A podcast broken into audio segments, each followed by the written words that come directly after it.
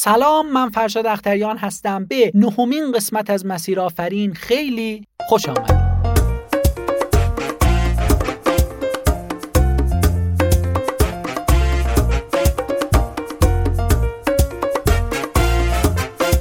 اینجا در مسیر آفرین افراد موفق و بهترین کارآفرین ها از تجربه های کلیدی و داستانشون خواهند گفت که این تجربه کمک می‌کنه تا مسیر موفقیت شما هموارتر بشه. پس لطفا تا آخر همراه من. باشید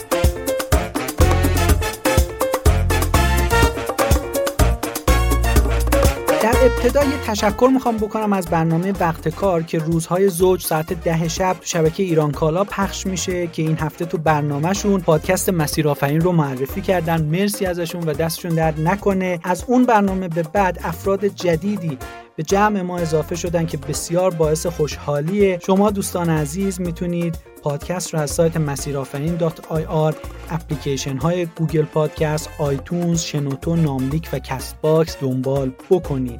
اما مهمون امروز ما کسی که برای تحصیل رفته آمریکا و بعد از درسش مونده و مدتها اونجا کارهایی مثل تعمیر لپتاپ و موبایل انجام داده اما یک روز تصمیم می‌گیره برگرده ایران و موفق میشه ایبی ایرانی رو راه اندازی بکنه و تبدیل بشه به بزرگترین سایت حراجی آنلاین ایران که بیش از 100 هزار بازدید کننده روزانه و نیم میلیون کاربر فعال داشته باشه. کسایی که اطلاعات کافی دارن می‌تونن حدس بزنن که همچین سایتی فقط از نظر مادی چند ده میلیارد تومن ارزش داره. جالبه که هیچ وقت جذب سرمایه از سرمایه گذار همیشون نداشته. ایشون کسی نیست جز سام مدنپور کارآفرین و بنیانگذار وبسایت ایسام. سلام آقای مدنپور عزیز خیلی خوشحالم که میزبان شما هستم در پادکست مسیر آفرین. سلام روز شما بخیر. خیلی هم متشکر که منو دعوت کردید برای این پادکست. خواهش می‌کنم. ما که خیلی خوشحال هستیم در خدمت شما. آقای مدنپور داستان ایسام چطور شروع شد؟ از رفتن شما به کانادا و آمریکا بعدش رسیدید به ایسام.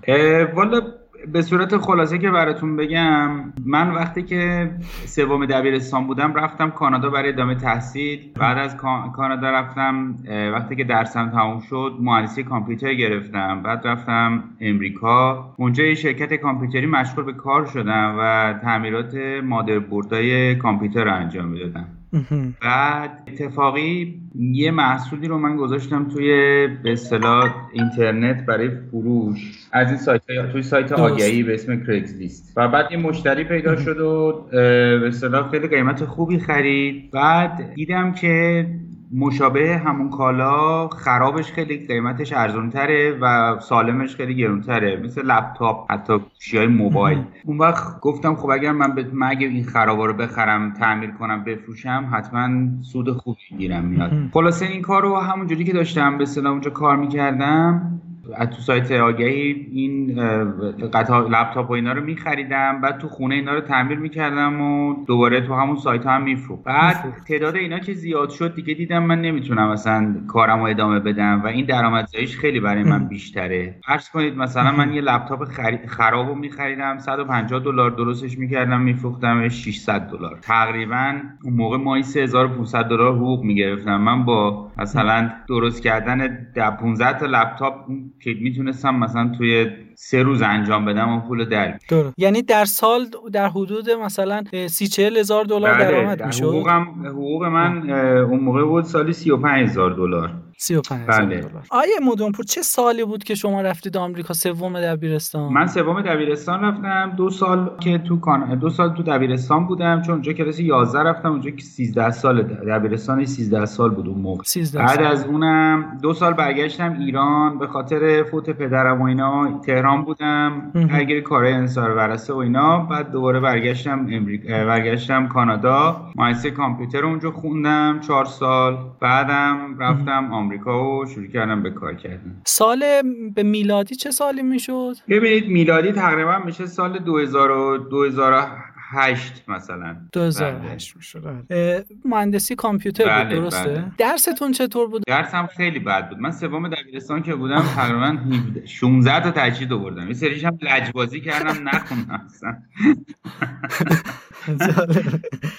بعد مثلا تو ورزش معلمه می‌گفت معلم ورزش رو می‌گفت برو تا دور مثلا مدرسه یه کوچه ای داشتیم می‌رفتیم دو مثلا دور کوچه پایینی دور می‌زدیم میدویدیم برمیگشتیم. من اصلا همون موقع رفتم دویدم رفتم خونه دیگه بر نگشتم. یارو عصبانیتش من منو تجدید کرد. خیلی خلاصه بچه شهر و شیطون بودم. آقای مدنپور اصلا وقتی اونجا کار می‌کردید دوباره برگشتید به ایران برای کار.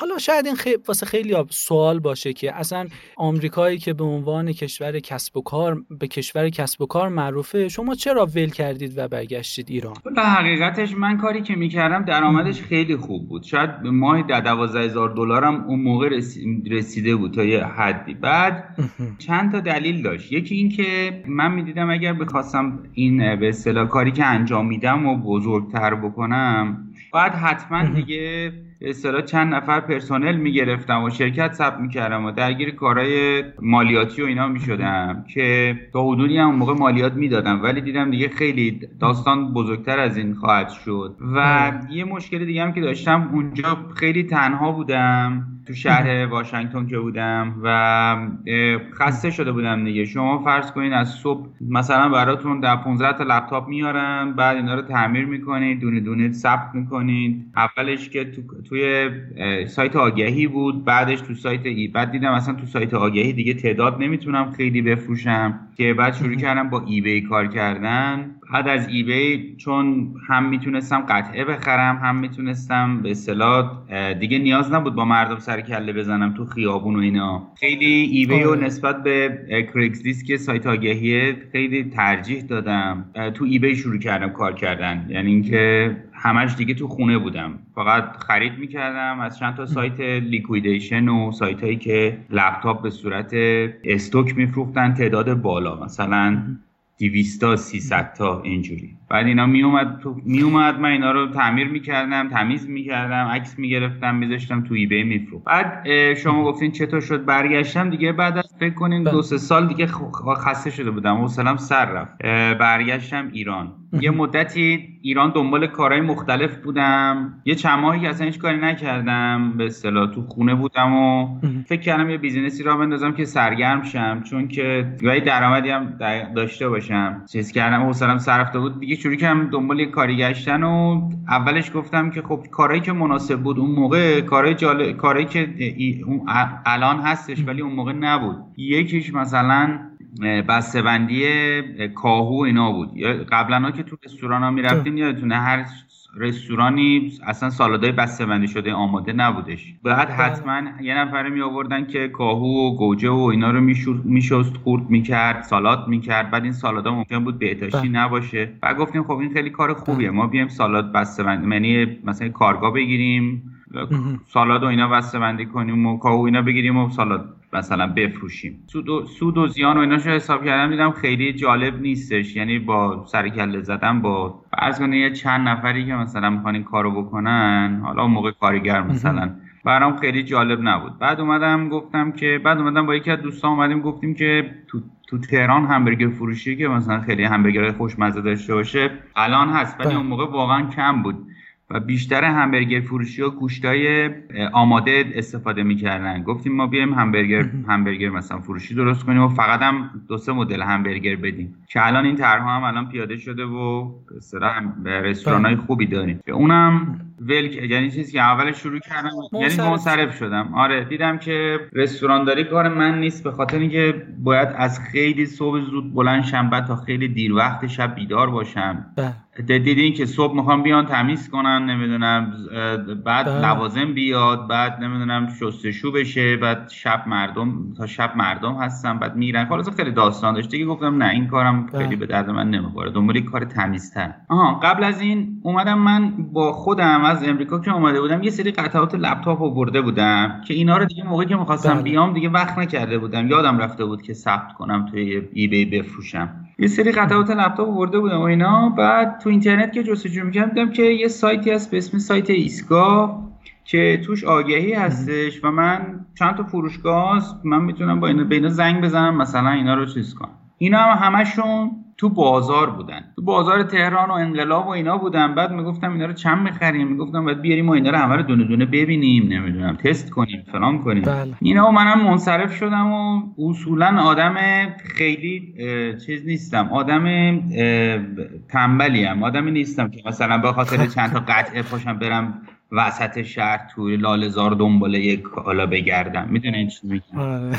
ترجیح میدم خیلی راحت این کار اینا رو مثلا چیز باشه. بعد اومد خواهرم به من پیشنهاد داد که تو چرا نمیای یه سایتی مثل ایبی درست کنی؟ من گفتم اصلا هم چیزی نمیشه. به خاطر اینکه اون موقع فرض کنید ما مدل مودمامون مودمای دایلاپ بود. خیلی کند بود. بعد بله. اصلا بانک درگاه سیستم درگاه بانکی نبود. تازه بانک داشتن مثلا الکترونیکی می‌شدن و نه دستگاه پول شمار اومده بود. و نمی‌دونم از این داستانا. بعد گفتم نه این کار خیلی سخته. خیلی هم داستان داره. با اصرار ایشون من نظاره فکر کردم و گفتم باشه من این کار رو شروع می‌کنم. چون هزینه هم نداره نهایتش بعد یه برنامه نویس بگیرم اینو بنویسه دیگه. بهش بگم من چی می‌خوام که بنویسه.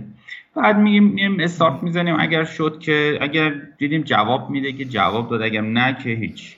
خلاصه با چند تا سایت من رفتم صحبت کردم. این سایت چند تا سایت برنامه نویسیم. این سایت ها خیلی دوست داشتن که برنامه خودشونی که از قبل آماده نوشتن یه سری تغییرات بدن به من بدن. و من می‌گفتم که نه اینا من سیستم ایبی رو می‌خوام. این سیستم ها به درد من نمی‌خوره. حتی اون موقع من صحبت کردم مثلا یه سایتی بود می‌گفت من 20 میلیون تومن می‌گیرم که مثلا یه فروشگاه فروشگاه تو بدم که مثلا یه سری کارا رو بکنی. در ضمن این مزایدم نداره اونم نداره اینم نداره اینم بعد برات بنویسم.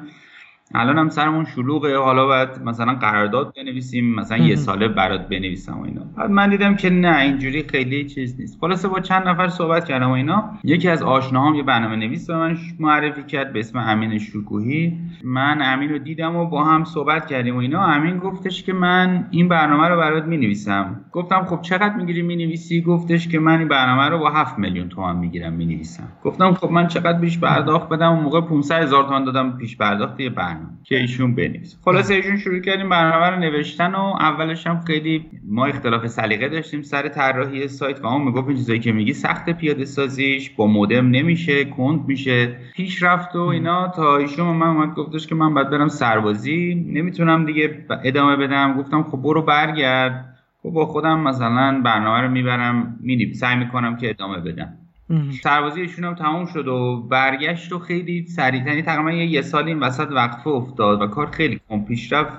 بعدش دیگه دوباره ایشون شروع کرد با سرعت بیشتری برنامه رو دیولوب کردن و ما بهمن 90 برنامه رو برای اولین بار رو گذاشتیمش توی اینترنت و در ضمن اون موقع هم هیچ چون که کالای نه کالا به اصطلاح کسی نه... اصلا نمیشناخت که بیاد ثبت کنه. من خودم نزدیک هزار تا کالا ثبت کردم. از هر چی دور برم تو خونه بود دیگه. تم رو نمی‌دونم اسکناس و قطعات لپتاپی که داشتم و نمی‌دونم اینا به صورت مزایده. بعد خب اولین خریدم که انجام شد خیلی برامون جالب بود. اصلا نمی‌دونستیم پولت درگاه پول گرفته بود ولی معلوم نبود پول مال کی هست اصلا. و بعد این اینو.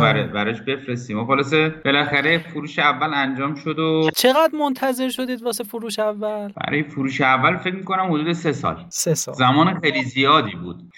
یادتون هست که چی بود فروش اولتون؟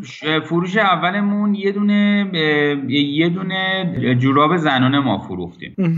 خانمی اومد یه جوراب زنانه خرید کرد. آره. جوراب نبود لگ زنانه بود یه چیزی که رو پوتین رو پوتینو میپوشن. بعد دیگه که خونش هم تو سعادت آباد بود من یادمه. بعد دوباره یه خانم دیگه اومد کفش خرید کرد. بعد ما نمی‌دونستیم اینو چجوری بفرستیم براش. من خودم سوار تاکسی شدم بردم دادم بهش. به عنوان پیک.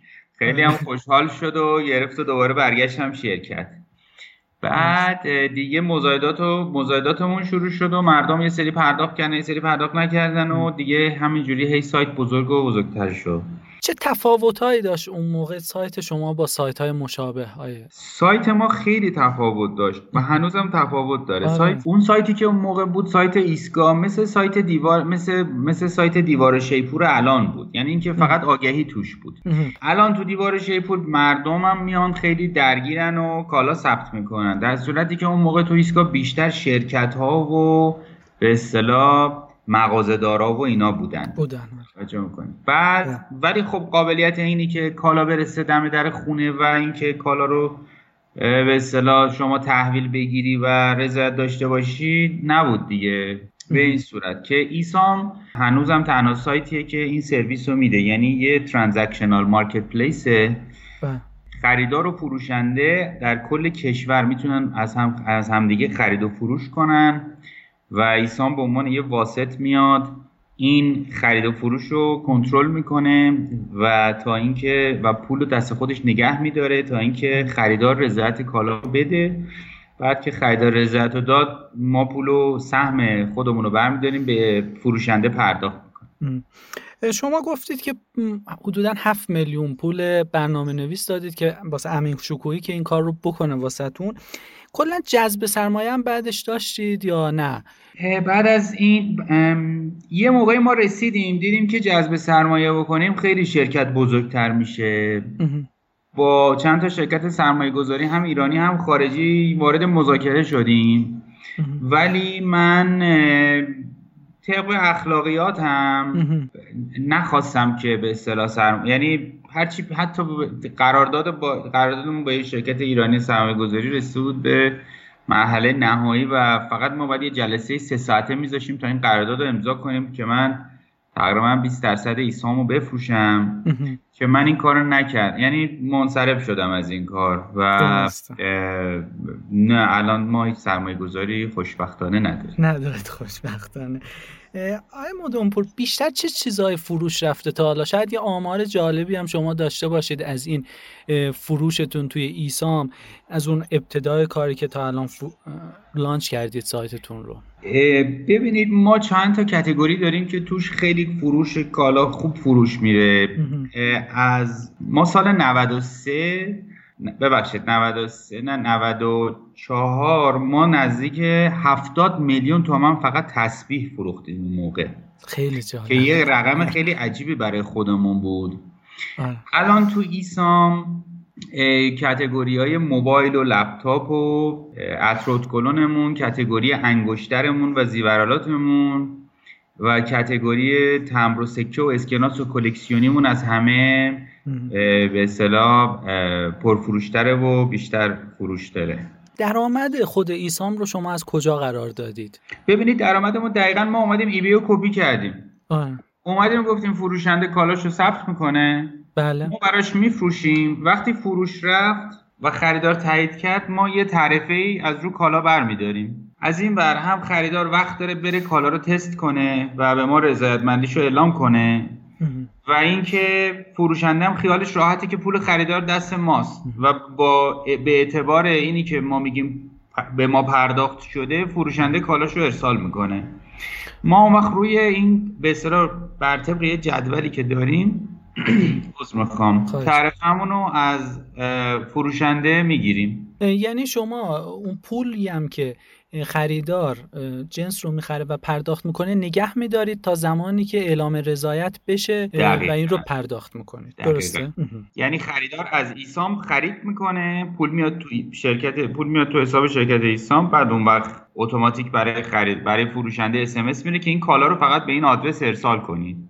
درسته. بعد فروشنده میره قسمت پنل کاربریش و آدرس خریدار رو می‌بینه و نام نشانیش رو اینو, اینو ارسال که کرد بارنامهش رو تو سیستم ثبت می‌کنه.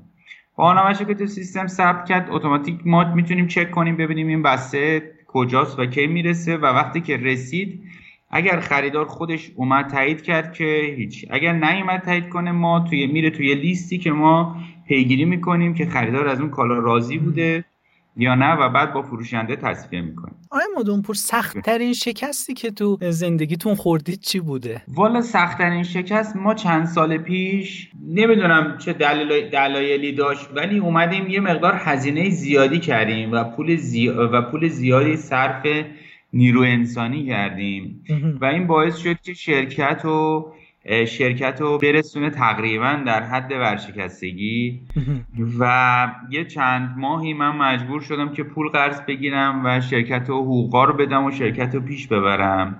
تا اینکه این به اصطلاح یه مقدار شرکت هم فروشمون بیشتر بشه همین که نیرو یه سری از نیروهامون که می‌خواستم برن و خیلی فضا رو دوست نداشتن رفتن و خوشبختانه شرکت به یه بالانسی رسید. که دیگه نیازی به سرمایه نداشت و بعدش هم از اون به بعد دیگه پیشرفت کرد. این که مسیری که ایسام طی کرده از سال بهمن سال 90 تا الان یه پیشرفت خیلی سعودی بوده و موفقیت چشمگیره. بله. اینکه شما از یه فروشنده برسی الان به تقریبا 100 تا سایت برتر ایران درست میگم؟ بله. ما الان سی هزار تا فروشنده داریم. بله بله. برسی به این رقم یه پیشرفتیه که شما این رو طی کردید. می‌خوام ببینم که چه مهارت هایی داشتید شما. با کدوم یکی از اون مهارت هاتون تونستید به این برسید؟ چون شما گفتید من کار تعمیر لپتاپ می‌کردم. این خیلی فرق می‌کنه با اون مهارت هایی که لازمه برای اینکه یه کسب و کار رو بتونی رشدش بدی. کدوم مهارت ها رو شما داشتید و تونستید که به این موفقیت برسید؟ ببینید من چون توی ایبی خرید و فروش می‌کردم سیستم ایبی رو خیلی قشنگ یاد گرفته بودم و با کار کردن باهاش لذت میبردم. و این عشق من به این سایت و کار کردن با اون باعث شد که من خیلی راحت بتونم به اصطلاح یه همچین سایتی رو الگو برداری کنم و پیاده سازیش بکنم. یکی از چیزهای مهم این بود که من خب کارم رو خوب بلد بودم از اون اول وقتی شروع کردم. شاید من این موفقیت رو اگر می‌رفتم همبرگر فروشی می‌زدم یا کاهو بسته بندی می‌کردم هیچ وقت پیدا نمی‌کردم. به خاطر اینکه بلد نبودم. می‌دونین چی میگم؟ بله. شما برای اینکه موفق بشین توی کاری حتما باید اون کار رو بلد باشین. بله. صرفا اینکه بیایم یه business ی بزنیم یه کاری شروع کنیم خاک اون کارو نخورده باشین اون کار انجام شدنی نیستش. احتمالش که جمع بشه و ورشکست بشه خیلی زیاده. من تو کنفرانس هم که میرم خیلی تاکید می‌کنم که خیلی ریز شروع کنین چراغ خاموش سعی کنید که با حداقل هزینه اون پلتفرمی که در نظر دارین رو بیاریم بالا تستش کنید ببینید که مشکلاتش چیه. اصلا ببینید که این کاری که می‌خوایم بکنین رقیب دارین ندارین. برآورده هزینه کنید. ببینید چقدر به اصطلاح هزینه این کاره براتون چقدر هزینه تبلیغات باید بدید. این چیزها خیلی مهمه برای شروع یک کسب و کاری. آیا مدون شده شما کاری رو کاری باشه که اصلا نکرده باشید برای ایسام برای پیشرفت ایسام و الان افسوس بخورید واسش؟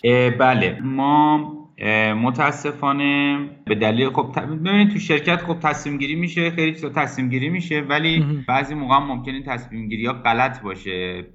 درسته که عقب میندازه شرکت ولی خب به هر حال میگن ماهی رو هر وقت غذا بگیری تازه است. اینم داستان همونه. ما مشکلی که داشتیم اینی که اپلیکیشنمون رو اپلیکیشنمون رو روی یه سیستمی پیاده سازی کردیم. که این سیستم به اصطلاح سعی کردیم که برنامه نویس از برنامه نویس های خود داخل شرکت استفاده کنیم. و نیروی جدیدی نیاریم. حالا اون موقع به خاطر دلایل مالی یا دلایل دیگه ای که بوده ترجیح دادیم تا برنامه‌نویس های خود شرکت اپلیکیشن رو بنویسن. این اپلیکیشن وقتی که وقتی که لانچ شد خیلی اشکال داشت خیلی مشکل داشت. بعد خیلی داستان داشتیم دیگه. اپلیکیشن کند بود نمی‌دونم. و تغییرات توش خیلی اذیت کننده بود. یه مسئله دیگه جدا کردن مالکیت از مدیریت. خیلی استارتاپ ها رو این به هم میریزه. به خاطر اینکه استارتاپ وقتی که از یه حدی بزرگتر میشه شاید اون کسی که اون ایده رو داشته دیگه نتونه مدیریت کنه. متوجه شدین؟ بله بله بله. فرض کنید مثلا یه کسی که اومده یه کسی که اومده یه یه طرحی تو ذهنش بوده این طرح رو شروع کرده درست کردن. شاید اون اپلیکیشن یا اون برنامه درست شده باشه ولی اون اون فرد برای اینکه درست هم هستش که اون مالک کل اون برنامه است.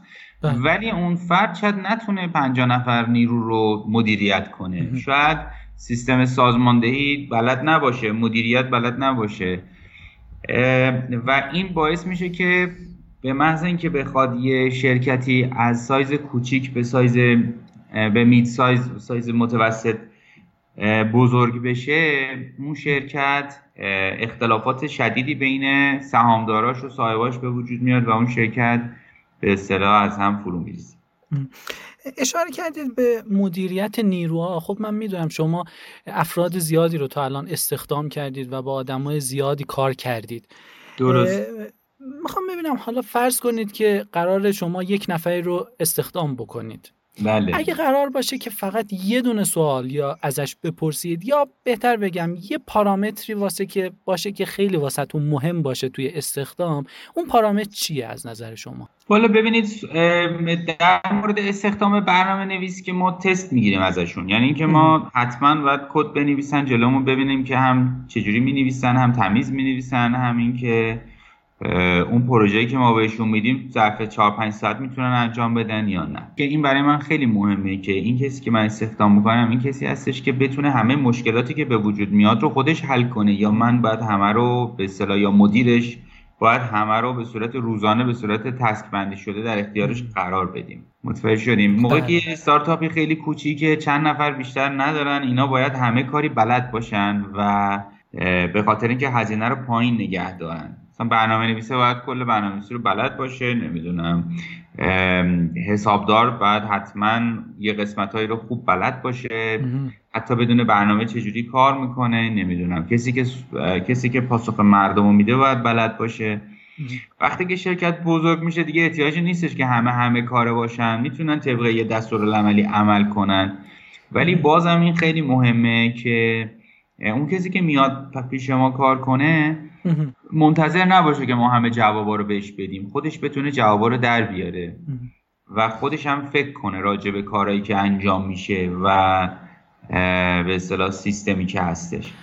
پس شما خلاقیت رو خیلی پارامتر مهمی می‌دونید بله بله بله. استخدامتون. درست دقیقا بله. آیا مدنپور شما اصلا فکر کردید به اینکه یک روزی به جایی برسه شرکتتون که تو حتی بین المللیش بکنید این ایسام رو؟